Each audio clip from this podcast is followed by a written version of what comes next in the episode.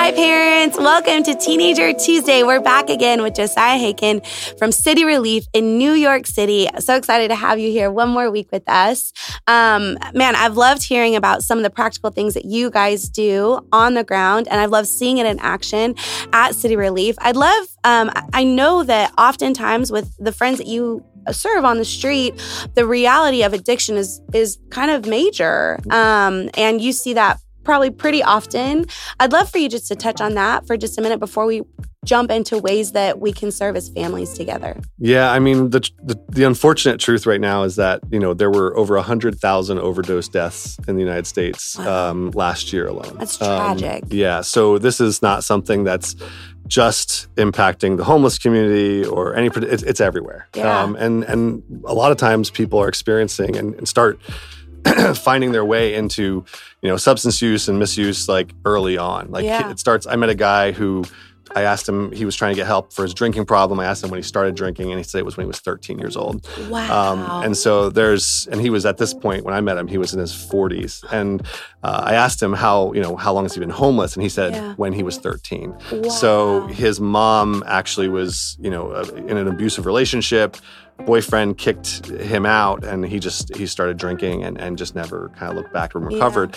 So the truth is that the the kids that we're parenting and you know their friends, our kids' friends, like people, this is a real issue. yeah. Um, and I think one of the things that I've observed, sort of farther down the line with people in the street, is that a lot of folks don't have anyone that can actually talk about it. yeah. And I think that we have to open up the lines of communication Absolutely. and just be honest about it, but not like super condescending or judgmental or Yeah. fearful. Like this is just a reality that uh, it's in our world now, and we Yeah. have to be honest with our kids and and be real about the possible consequences. This is life and death in a lot of cases. So Absolutely. I would just, you know, as the person who's engaging people in the street 30 years down the line, yeah. I would just encourage all the if I could go back to that mom of the di- of the guy Of the and I would just 13, the 13 year old is just like please talk to your kid please just ask like what's going on and then you know therapy is such a good thing Yes. Yeah. counseling you cannot Absolutely. overstate it. everyone needs counseling I need counseling yeah. Me too. like we all need counseling um, and starting that early and helping again modeling that and Yeah. saying it's actually not a weird thing you're not you're not crazy if you go to see a therapist yeah. um, and helping kids understand that like educating them around what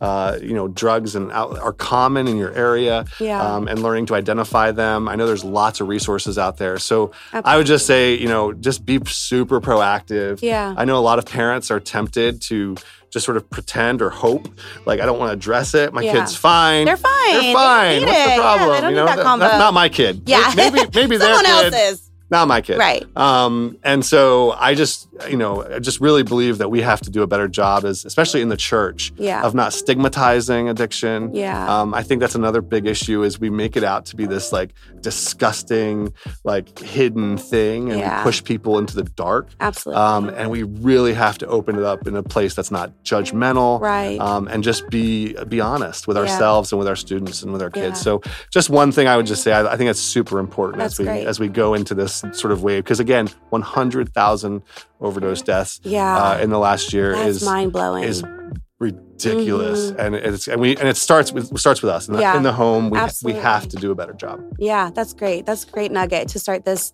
uh, third uh, part three out. So thank you for that. Yeah, Um, uh, you know, there's a, I wish I could remember right now, but there was a study done that say that when you have your teenager serve um, in any capacity as a teenager, uh, and, and as they're growing up, they're more likely to graduate high school, to be successful, whatever that looks like in their life. Um, uh, that, that, that this is huge. It's a, it's a study that was done, and like I said, I wish I could quote it. I wish I could give you all the specifics of it, but I just I know that that's something that we've talked about on this podcast before, and probably many of our Yeah. parents remember. And so, um, we're talking a little bit about ways uh, that families can serve together in a community and in maybe their neighborhood as a family. And we have some practical things that we're, we're going to share at the end, uh, just that hope offers. But like when you think about that, um, and you think of families serving together in their neighborhood, are there ways that or, or, or tips or thoughts that you have that you could speak into to the families listening to this podcast? Yeah, I mean the, the one one example is is uh, a term that my colleague Brett Hartford had- came up with, with- which I think is a really good one. He calls it heads up commuting. Okay. Uh, where he describe, des- describes like you know when we're driving in our car and we just have our music up or we're on the phone or we're walking you know through uh, a a specific area in new york we walk a lot of places yeah. um, but we usually have our headphones in and we're usually not focused. So, one of the things that I think heads up commuting means is like being intentional about uh, creating opportunities for you and your family to be aware and observe the people around you. Yeah. To like maybe even create like a way of looking for needs. Yeah. Don't just wait for needs to like shout themselves in your face Yeah. actually look for them be proactive like okay monday we're gonna find like four things we're each gonna find as a family i'm a family of four so one four like each of Yeah. us is gonna look for one way to serve our community or we're Very gonna cool. look for a way and then at, at dinner time we're gonna report out We're going to talk And so about we're it. gonna talk Yeah. about it. yeah. We're gonna Come say, on. what did you do That's so to good. serve. And then I, another example is like one of my friends uh, has an eight year old daughter, and um, and he's she actually started assembling hygiene kits um, for people that she was passing, I and love it. and she li- they live in Kansas, but Yeah. like, even again, homelessness is everywhere. yeah. Um, and so you're driving along the side of the road and you see someone on the sidewalk panhandling or whatever. Like, don't just like look the other way, but like she has assembles these toiletries with deodorant and soap and, Yeah. and all that stuff. And she actually makes her parents roll down the window and she gives She them hands out. it over. Yeah. So Love th- that. there's there's all kinds of ways, and again, it doesn't have to be just homeless folks. That's obviously my Yeah. my sort of Wheelhouse. Kind Wheelhouse. Of, yeah. but I mean, I'm thinking about like teachers that Yeah. are, you know, going through a really tough time right Yeah. now. Um, you know, family members, neighbors, people who've lost loved ones, like Yeah. finding ways. Um, another thing I would just add real quick is, Yeah. you know, I think a lot of times we we want the people who are in need to tell us how to serve them, Mm. yeah. and that's really difficult. I don't know if I mean, I know for me when I've been in like a stressful situation, when someone asks me how I can solve my own problem, Yeah. it's difficult. I'm like, Yeah. that's one more thing I have to figure out. Right. I don't know. uh, I don't know. Yeah. So I would encourage you to give people options. That's good. So instead of saying like, um, "How can I help you?" yeah. Say, "I can do this, this, or this." Right. Would any of those options be helpful to you? Absolutely. So that way, the person isn't having to come up with some theoretical way of helping, right. being helped. right. They're given options. Oh, you can do this, this, or this. Yes, do that. Or they can Love say, "No, that. none of them are really helpful. No problem. I just wanted to offer." yeah. So finding being very specific and saying what can we as a family do yeah. to help. If you don't have a lot of money, it doesn't matter. You can find other ways. There's other ways you can if do. if yeah. it is money, I would say don't just hide behind your checkbook. Yeah. like that's like good. learn the names of the people that you're supporting. So Get good. engaged in the organizations that you're investing in. Yeah. Find practical ways to to be involved in Yeah. a tangible way. Really know who you're serving. Really know. who you're Yeah, serving. I love that. Those Yeah. are great. Thank you so much for Yeah. sharing those.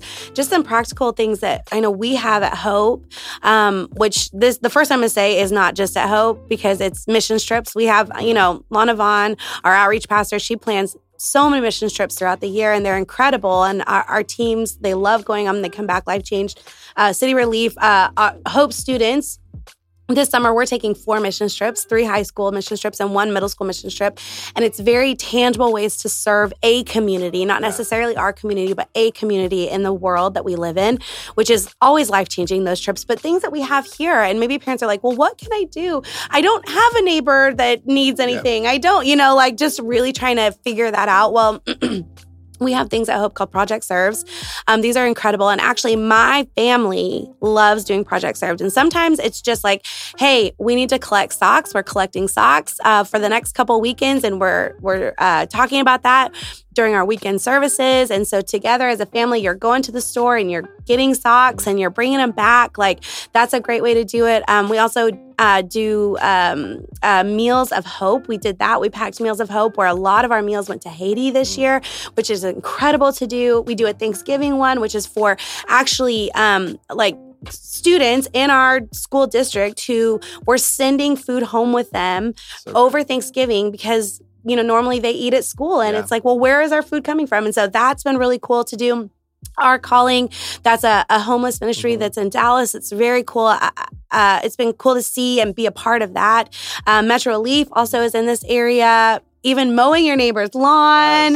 Um, I know, like in, in New York, you guys probably snow shovel Yeah, snow and shovel stuff. snow. We don't get to do that as often, but we can do other things here, mowing Yeah. lawns, uh, even together. Something that my family has done um, in the past is going to a nursing home and visiting, Mm. uh, sh- you So know, good. nursing home Yeah. people who are shut-ins and don't have a lot of people maybe coming to visit them. Just like talking is huge. just only talking. It's so people are so lonely. Yes. Like right now, there's there's a there's a, the pan- pandemic of Yes. isolation. Yes. Like it's legit. There's so many people who Yeah. are struggling and have no one in their life to talk to. yeah. So yeah, finding ways to encourage and, and go out and look for ways to engage with people and Yeah. talk to them, listen to them. Yeah. Um, it just it can literally change someone's life forever. Absolutely. And so I, I think there are ways we can do, and sometimes we just have to get a little creative. Yeah. That's it. And the thing is, is like I loved what you said in part one of this series, is you said ask your students. Yeah. Ask them what they're seeing. Ask them how they want to serve. Because I really think that they have an idea of what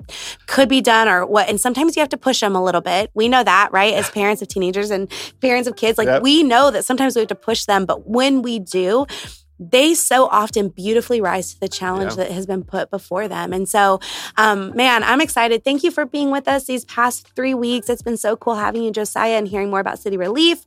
Hearing more about how we can serve as a family and what we can do, some tips um, and- that we can pull out of our toolbox Yeah. and just help our families be the best that we can be um, a- as Christ followers and following in the footsteps that He's gone before with us. So love you, appreciate you so much. Thanks. Love you, parents. Thank you so much. You're doing a great job. Listen, you can do this. You're not alone. God is with you, and so are we. We'll see you soon.